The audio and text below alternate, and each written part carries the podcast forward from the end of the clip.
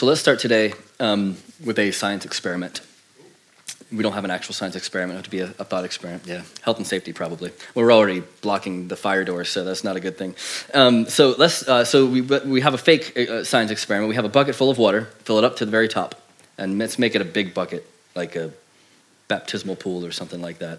Um, it's a very religious way to describe a big bucket, um, but something like this big, a big gallon of stuff, uh, but it's filled with water, and uh, you, so, so it's, it's filled with water. Uh, and to prepare yourself, um, because of health and safety, you gotta have goggles on, gotta have a lab coat on. You're a scientist, and as Joe would know, she wears lab coats and goggles all the time. Um, I, in my head, that's that's her job. Uh, and so you're there, you're a sci- and you're there to record the observations. So you have a feather in your hand, and you're dangling this feather over the water, and you're afraid of splashback. You get you got your stuff on though. Maybe you need like an apron, like a, a like a I don't know, leather apron or something. Um, and you're dangling this little feather of the water, but because you're a brave scientist, you're not going to like drop it and run away. You have to record the observations. So you're there right next to the water, and you drop it, and you're nothing happens. All right, so you write this down in your book.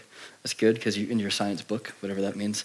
Um, so the feather is wet now. Maybe it's at the bottom. So okay, that's interesting. Record those observations. Now you take something. Uh, you take a billiards ball, and you're like, hmm, it's more dense. It's heavier. You record this as well in your science book. Whatever scientists do. And uh, you hold that above and you drop it. And now, thank God you had the goggles and the apron and or whatever the thing is, because now there is a splashback and you're actually wet.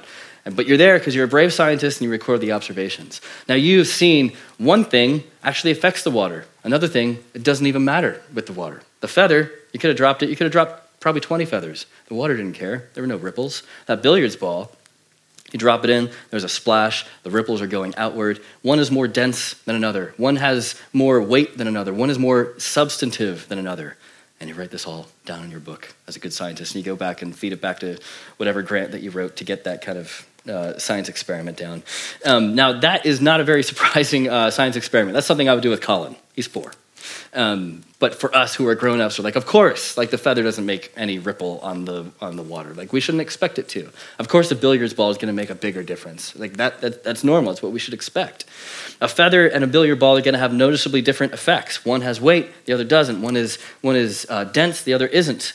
To the water, the feather doesn't matter, but the billiard ball, the water like matter. It matters a lot to the water. It changes it. It affects everything it comes in contact with. Now, that little dumb little experiment is supposed to be talking about what does substance mean? What is a life of substance? What, is, what does it look like? What, how can we have it? Because uh, uh, living like a feather is not substantive. Living like the billiards ball is. It's good for us, I think, to, um, to hear a message of what does substance look like, because by ourselves, we can't help but be like that feather. We can't help but not affect the world around us. We can't help but not really have a substance to ourselves. By ourselves, we're weak, full stop. Like, that's it. We talked about that last week a bit. We don't have what it takes. In work, we're either lazy or we're workaholics. Like, that's not good. And in relationships, we can't help but make it about us and what we need. Uh, we, we know surely our kids deserve better than our parenting skills, whatever they are. We know we're not, we're not the best at it. We aren't strong enough to affect change in ourselves, let alone other people. And there are other people we actually really, really care about. We want to see them grow. Like, we don't have that power in ourselves. How can we love other people well, knowing the full well that, that we're weak? The good news is that through Jesus, we're still weak, but without the full stop. We have a different punctuation. We have an ellipsis, you know, the dot, dot, dot. Like, we're weak, not full stop. We're weak, dot, dot, dot. But through Jesus, we can be something substantive. Jesus can empower us to a life of substance. Through the Holy Spirit that Jesus has actually sent into our lives, even in our weakness, we can live lives of substance. And so we're going to look about, look at what this life of uh, substance looks like, and then we'll see how we get there. Um, because this is kind of a crazy story. This is, I mean, we're going to talk a little bit of, of how disjointed this story is. I mean, none of us have been jailed by religious authorities because we're talking about Jesus instead of talking about some other faith. That's not our experience. That happens in other parts of the world. It doesn't happen in Charlton. Um So uh, we'll look, we'll talk about the disconnect here, but first let's talk about a little bit of uh, what what what does substance look like for Peter and John? Because we could say all sorts of things about them. One thing you can't say is, man, they were really lacking a life of meaning. That's not what you, that's not what you think. Like, wow, there's like, there's a lot of meaning going on. There's a lot of substance in their lives. So let's look about look at what the substance looks like in their life. Um, this scene uh, where Peter and John um, is talking is not just about uh, Jesus' resurrection, but about how all of us can experience a resurrection through Jesus.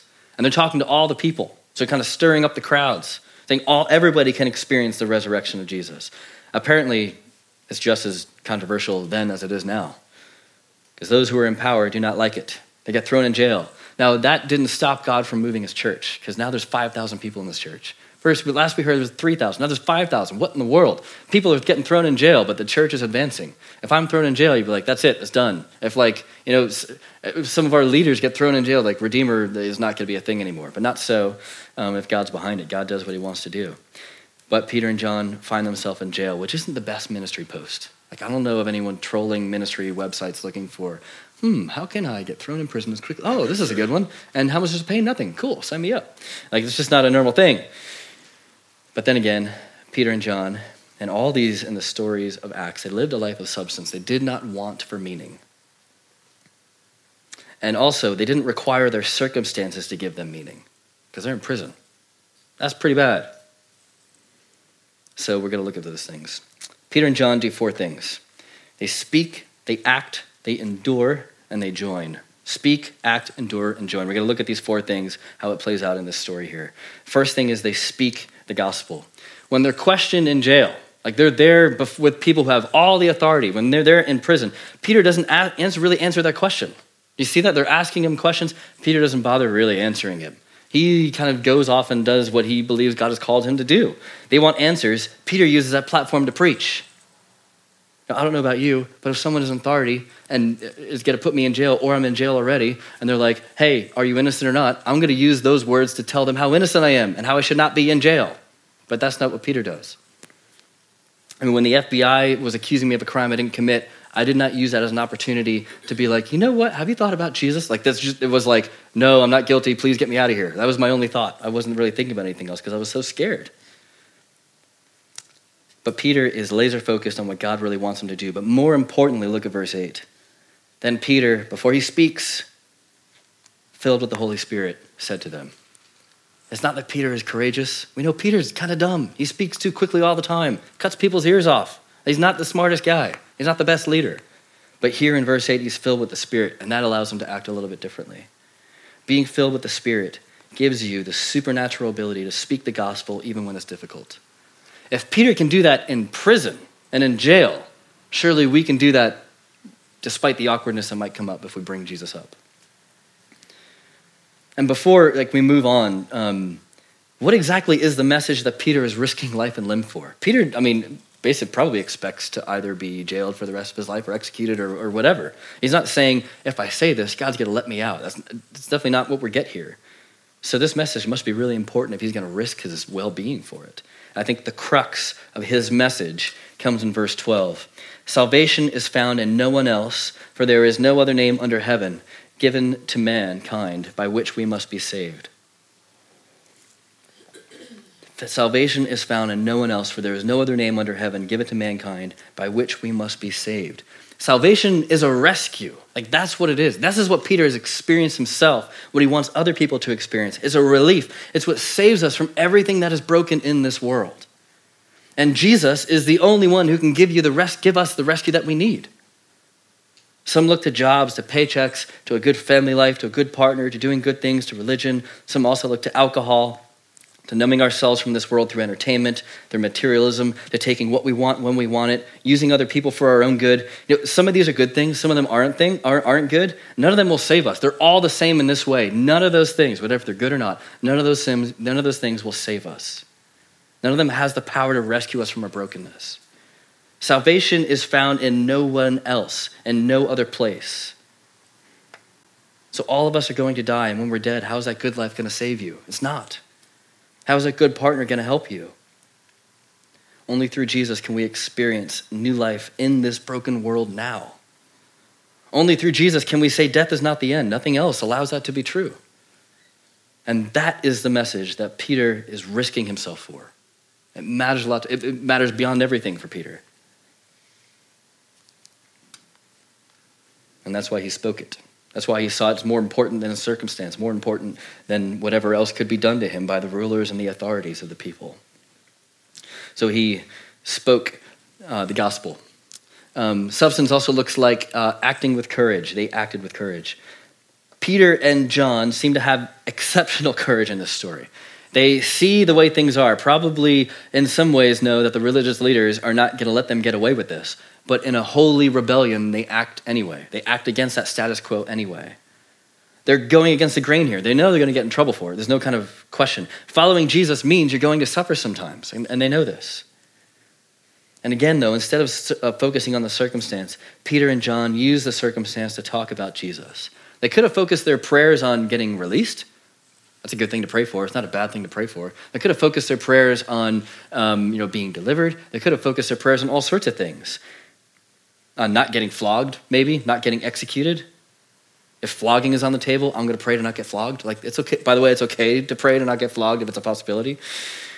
But they're focused on something else. They have a courage beyond themselves to rebel against the status quo, and that's a life of substance. It's risky. What do they say in verse nineteen? And this is the thing, when you're talking to a religious person, they know how to talk to religious people. They say, well, religious leaders, what's right in, in what's right here? What's right in God's eyes, to listen to you or to listen to God? You be the judges. I'll put it out for you. What should we be doing? As for us, we cannot help speaking about what we heard and what we saw. They can't help it. It's like a compulsion because they're different people. They're speaking truth to power. Ultimately, here's what's going on. And where did this courage come from? Later on, the leaders realize it came from being with Jesus. We'll talk about that in a little bit. Here's that takeaway first. We aren't rewarded for courage in ourselves. God does not expect you to be courageous in yourself.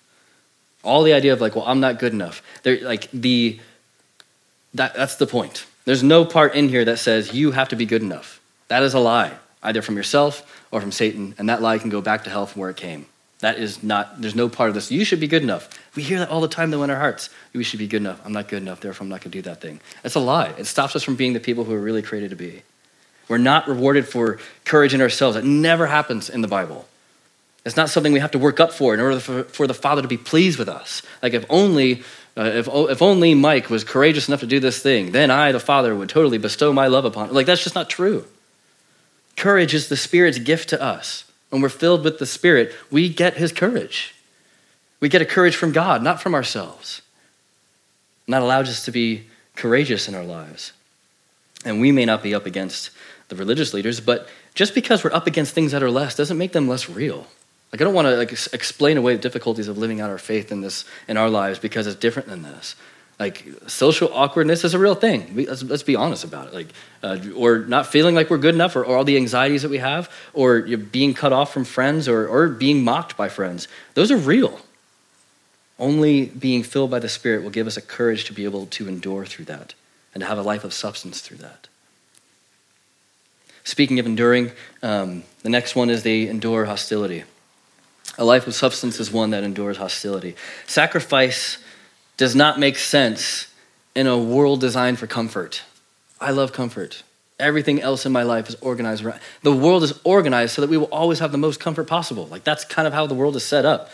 And areas where there is discomfort or is there is pain, like just wait a, a year or something and there'll be some kind of startup to help relieve you of that pain. I just saw an advert as we were waiting outside, you know, for the half hour or so on, on the side of a bus of um, delivering, it was a picture of a Subway sandwich and a bed for Uber Eats and Subway. It's like, you don't even have to get out of bed. Like, how comfortable is that? They just deliver, the, hopefully this isn't true, but they just deliver it right to your bed. You just like sideways, uh, just like, you don't even have to move your hands, you just deliver it right in. This world is made for our comfort. And so like the question of sacrifice, those are muscles we don't work very often. So we're really kind of flabby in those areas. Sacrifice is something that's difficult for us. Our world is set to deliver the opposite. So why would we chase sacrifice? It doesn't make sense. Definitely does not make sense if, if comfort is our goal. It doesn't make any sense at all. But comfort will never deliver the substance that we crave. We'll always be feel like we're missing out on meaning if we're de- if we're going after comfort. Comfort cannot give us that. We're not, we're, in some ways, we are made for comfort, but it's not the ultimate thing we're made for. We're made for something more. Doctor Martin Luther King Junior knew this, who was fighting injustice, fighting a better world for all human beings, had this um, uh, amazing quote, as he does, a man who won't die for something is not fit to live. A man who won't die for something is not fit to live. Only when we have something worth dying for do we know what it is to live. That's a life of substance. And sacrifice and substance will always be connected. If we never sacrifice, we will never experience that substance kind of li- the substantive kind of life. And being filled with the Spirit allows us to endure hostility, not just in a moment, but over a lifetime. Remember, this is not something we have to work up ourselves. This isn't a, a, a self-help kind of talk. Another important thing, by the way, to mention here is when we feel like people are set against us because of our faith, and we will, that will happen in our lives, they're actually not set against us. Like when, when Peter and John get released and they are kind of fi- trying to make sense of what in the world just happened, they take themselves to the Psalms and the psalm that's quoted there.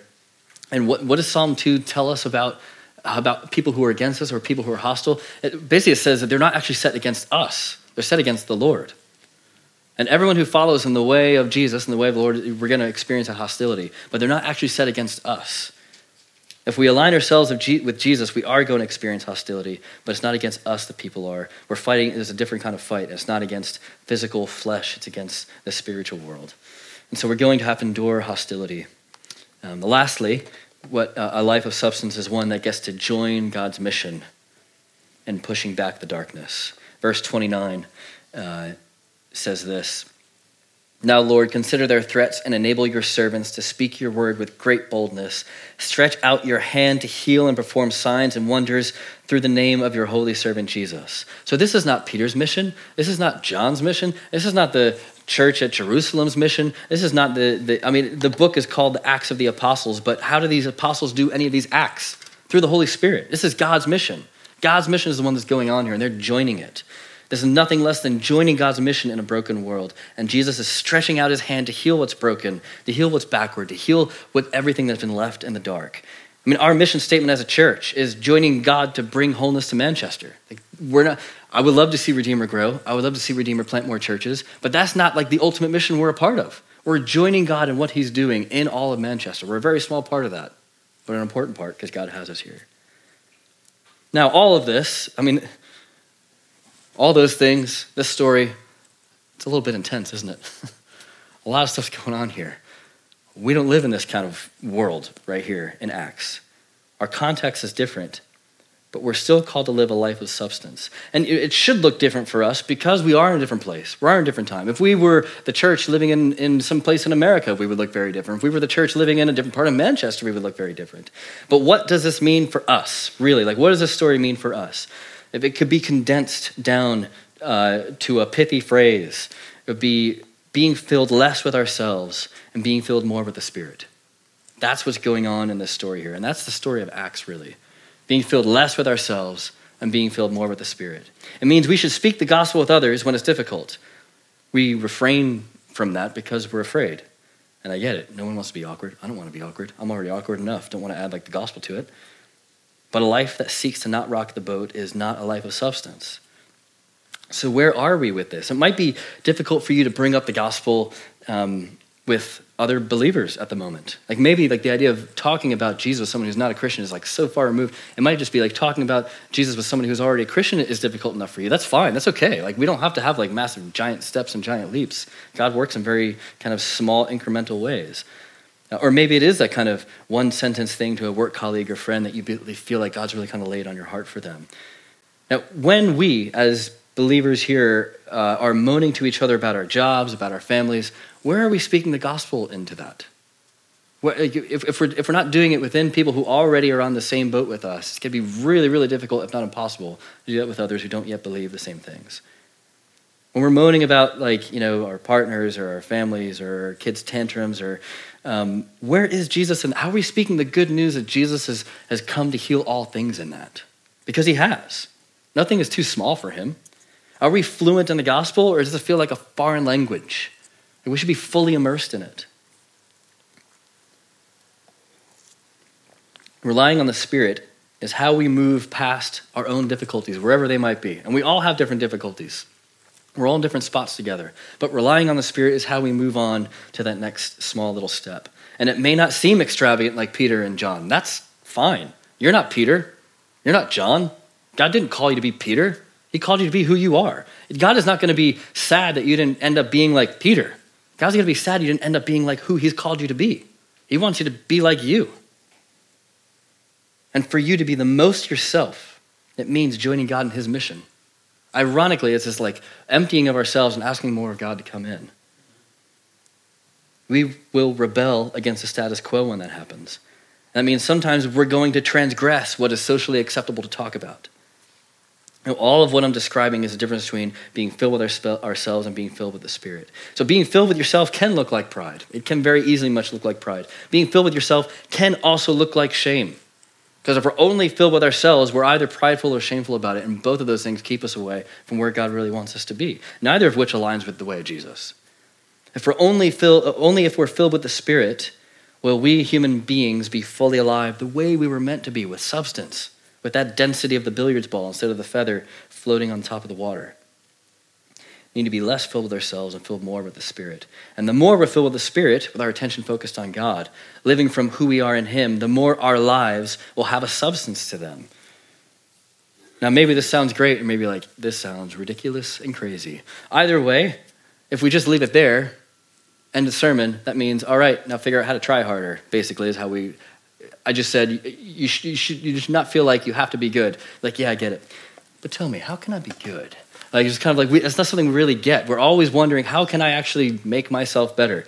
Um, which is totally not what discipleship in Jesus looks like. So let's talk about, how do we get there? Um, how can we have be live lives of substance? What does the path to substance look like? Because this is the way of Jesus. This is what it means to follow Jesus. Thankfully, it's not through schooling alone. It's not through being extraordinary, because in verse thirteen um, that we kind of referenced earlier, when they, these are the leaders who were harassing Peter and John, when they saw the courage of Peter and John, they realized they were unschooled, ordinary men. All right, yay for all of us unschooled, ordinary people. And they were astonished and took note that these men had been with Jesus. That's the difference. They've been with Jesus. That's the thing that sets us apart. Not how smart we are, not how passionate we are, not how well-gifted we are, not how whatever the thing is. So what does this mean for us who have not had the experience of actually walking with Jesus on earth pre and post-resurrection? Well, if you've been around Redeemer for any length of time, none of this is going to be new, and none of it is novel, but none of this is easy. What we see in here is nothing less than prayer, the word, community, and action. It's kind of like the normal stuff of what it means to be a Christian. So let's talk uh, about some of these. First, prayer. There we are. Uh, after Peter and John are released and get back to the church, surely they could have just been celebrating a victory. Like, yes, we got released. Eat it, rulers. Eat it, leaders. We're the church. We're doing our thing. Like, we're going to, like, put these cool posts on Facebook, like, guess who's cool now, or whatever the thing you do. We're a church of five thousand. We have all the power. Now we're going to use it against people. Like, that's not what they do. They pray. They're kind of desperate just in their victory as much as they are in their difficult circumstance. They pray. Even in an extraordinary experience like this, Peter and John knew they were weak. They weren't like, oh yeah, we got it. Now maybe what's the next thing I'm going to lead? They knew they were weak. They needed the Spirit to be to filling them, to fill them. They needed the resurrected Lord to work in their lives and their church, so they pray. And prayer brings renewal. In a similar way to Pentecost, we see the same kind of thing. There's a crisis, there's prayer, there's empowerment. We're going to see that over and over in Acts. Pentecost was like a, a one-time thing that we get to now live in, this era of Pentecost when the Spirit comes down. When when all in Pentecost, when all the believers were together, there was this crisis. Jesus, the resurrected Lord, said he's going to send a Spirit. We don't yet have a Spirit. What is going on? We need to pray. And as they pray, um, they get empowered by the Spirit himself in order to live out the way that he's called them to. And this happens here. Even in their release, there's a crisis, there's prayer, there's empowerment. It's a normal cycle of life for all of us who live in this era of Pentecost. And Peter and John, they got to speak when Jesus, with Jesus when he was on earth, which is great. We don't have that. But in prayer, we get to speak to Jesus now, the resurrected Lord who is reigning over everything. We bring our needs before him, and our biggest need being that we rely on ourselves, asking him to, to stop that within us and ask him to change us. So we have prayer. We also have the word uh, in a very kind of Um, crazy way. They're like, what in the world just happened? How can we process this? Uh, they're trying to make sense of, of what's going on. Do they cite political problems and solutions, or like social dynamics or sociological papers? Do they read like an interesting op-ed about a declining society? No. They bring their Bibles to the situation and they bring their life to it, and they're formed by what the Bible says about their mission and their situation. Their mission is the gospel, Jesus' words and work in the world. We find them in the Gospels, of course. We find it throughout the entire Bible. How can we be on God's mission, though, if we don't know what to say? We have to know the word more than other people do because we have to know that message in order to communicate that. The gospel is a message, and so a message requires words, requires communication. So if we don't get it, we should not expect anyone else to. There should be no expectation. God's going to do what he's going to do, but there should be no expectation for us, for other people to get it if we're not actually speaking those words to anybody. Now, Peter and John, their situation is one that only when in seen in light of the Bible gives them the perspective they need. They could have, you know, looked at how how are we going to possibly um, go forward? What are strategies we need to do to kind of avoid these religious leaders throwing us in jail in the future? But first, they take their situation to the Bible and they get the perspective that they need. The political and religious leaders are against them, but when viewed against the lens of Scripture, they realize they're actually set against God, and that changes circumstances. Because we're not in, we're not enemies with any other humans. That's just not how it is. We might feel like we are, but it's not true. The people are, have made themselves enemies of God, and God is powerful over all. So we don't need to have that power over others. And that also defines, uh, changes who we define as an enemy, because now anyone who's set against us is actually not an enemy of ours.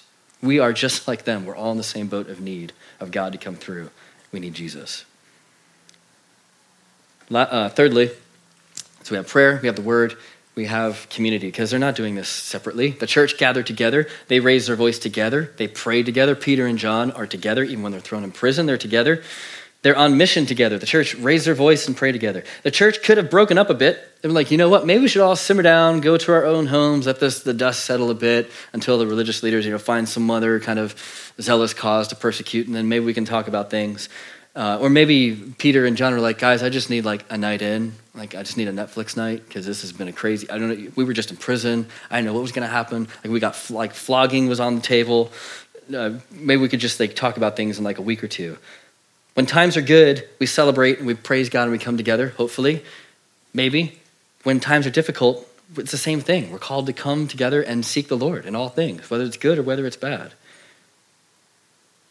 Now, people doing all things together doesn't mean that they all happen to be in the same room and do the same things. The togetherness is a deeper thing than just everyone being individuals together, if that makes sense. And I've said it before, like, we're a small church, but it is easy to have our own cliques and have our own kind of people we talk to. I think it's a common thing for us to seek out people who are like us all the time. That's normal. Even in conversations on Sunday, it's very normal. But we're not called to be normal. We're called to be, in a good way, abnormal. I know some of you guys are abnormal by yourselves. But a gospel-formed community doesn't look like a normal status quo community we're going to find. We're going to talk to people who are different from us. And then the benefit is we actually like learn interesting things about people because they're different from us. Imagine that. Like talking to the same people all over, over and over can get a little bit boring because we hear the same things over and over. The glory of the church is we have people from different countries, all the way from strange exotic America um, to strange exotic Northern Ireland. To uh, we have all sorts of people coming from all these different, like, and people in different stages in life. It's, it's important for us to interact with each other so that when we do pray together, we can pray with one voice in a way that's different than people who just happen to be sat in the same room. We have the opportunity now. This is crazy. It's never been my situation before. Maybe it has been yours. You have the opportunity to literally know the story of every single person in your church. That's amazing. Let's take advantage of that. Like, if you don't know somebody, like, wow, I just want to get to know that person.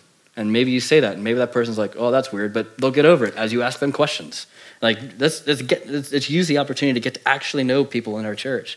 And if we live like family, like we say we want to, we're going to have conflicts. Like, they're going to happen. Like, that. In fact, if we're not having conflicts, that's a much bigger problem. The fact we're having conflicts is not a problem. How we resolve that conflict, it, we need to be bringing the word into that. I mean, do you think these five thousand people had conflicts? Of course they did. Like, there are people who weren't all from Jerusalem either. We're going to read stories of people who are from other countries and who have come over.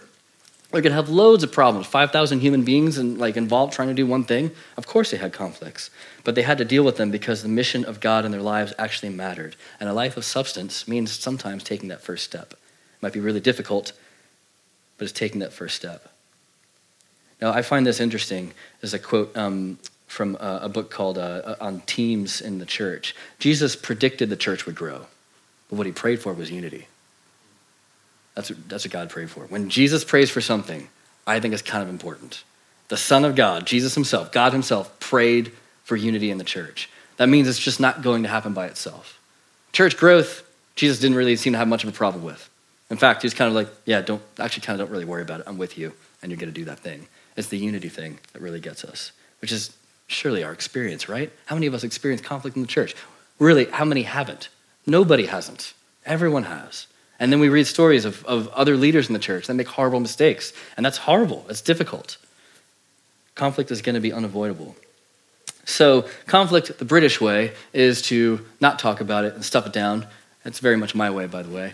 Um, that's not very, the American way is just kind of be a rhino and just kind of go after it.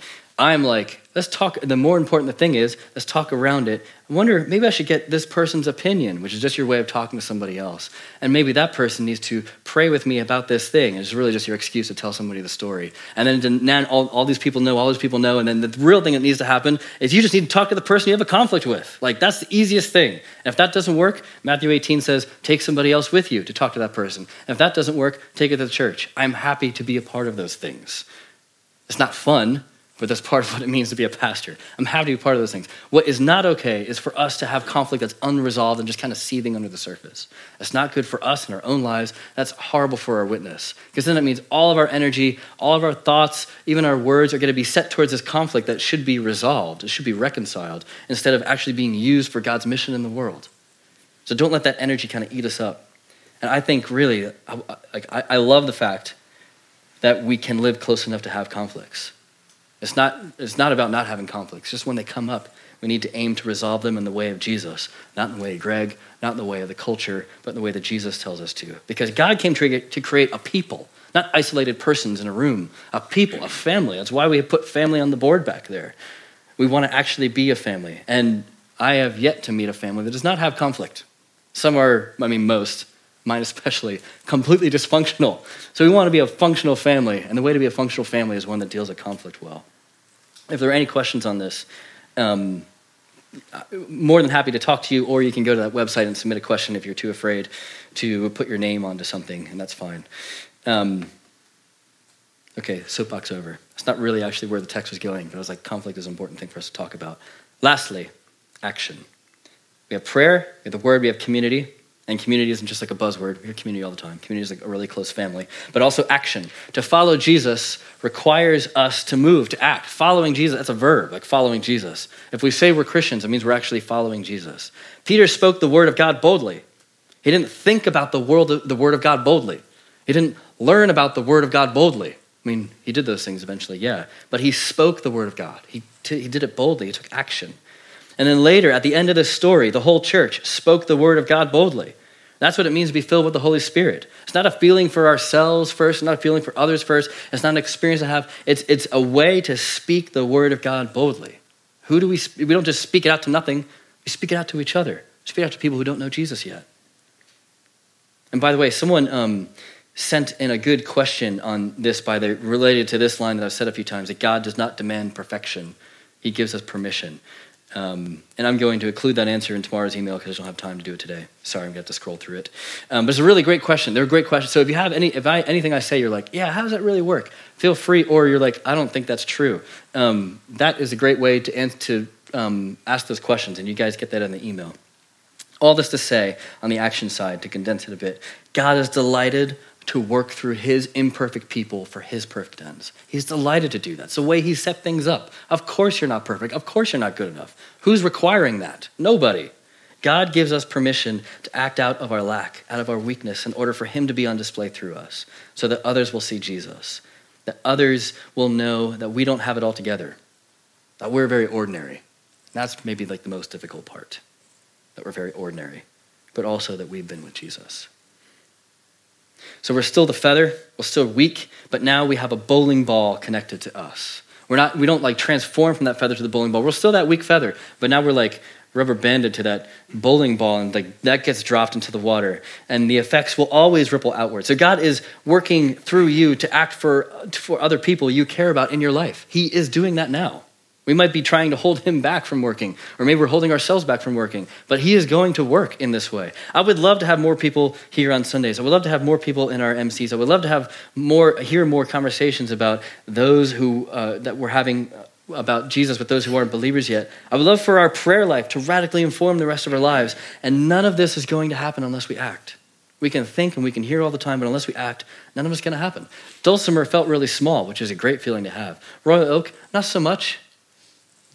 I see a lot of, lot of, lot of chairs. It doesn't mean we're going to like transform everything tomorrow, right? But unless we act, which is we, all of us, like you, unless we act, this it will stay like this forever. It doesn't matter how many events we do, how many social media posts we put on. If we ourselves aren't acting, we are failing in disobedience. And we're full of ourselves. Where will Chorlton be shaken by God? When people prayed, the earth was shaken. Where will Chorlton's foundations be shaken by God? Where people are together, they're filled with the Spirit, and therefore they're praying, they're in the Word, they're in community, they're taking action. That's where Chorlton would be shaken. Being filled with the Spirit frees us, gives us the permission to be who God has created us to be, which are people with lives of substance. And the only way we can be with Jesus is because Jesus came to be with us. We're not good enough to reach up to heaven, so heaven had to come down to us. And Jesus on the cross takes on everything that holds us back, takes on everything that keeps us in that comfortable but feathery kind of life. It's all been done away with.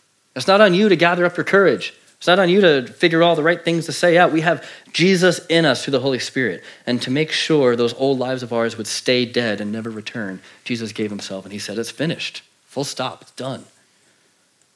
And he took on the fullness of our sin, the fullness of our lack, and now it's been put to death through the death of Christ, which is why we celebrate this each week, because we need to remember, we need to bring ourselves each week back to the reality that we are, are we ought not to be full of ourselves. We get to be full of the Spirit, and only through Jesus' death and resurrection is that a possibility for us. So Jesus was broken for it. Jesus' blood was poured out for it on the cross. As we remember the cross, we take these and remember the cost it took Jesus. And we also remember as we as we drink that um, drink from the cup, as we dip the, the bread in, that this is what a life of substance means, what it means to be filled by the Spirit. As much as this little tiny snack is supposed to represent a meal, like we're, our, our bodies are, are, are supposed to be filled with the Spirit as much as our stomachs are filled. That's a really good meal. Like we're just satisfied, we're comfortable, but not in a kind of a comfort, just deliver Subway to my mouth while I'm in bed kind of way. We're comfortable because we found ourselves in the love of Jesus, found ourselves in Christ. And this table tells us that we get the blessing of being able to be with Jesus. We get to be people who've been with Jesus. The new life he won in his resurrection now gets to live in our bodies. And that frees us to a life of substance for our good and for his glory. Let me pray.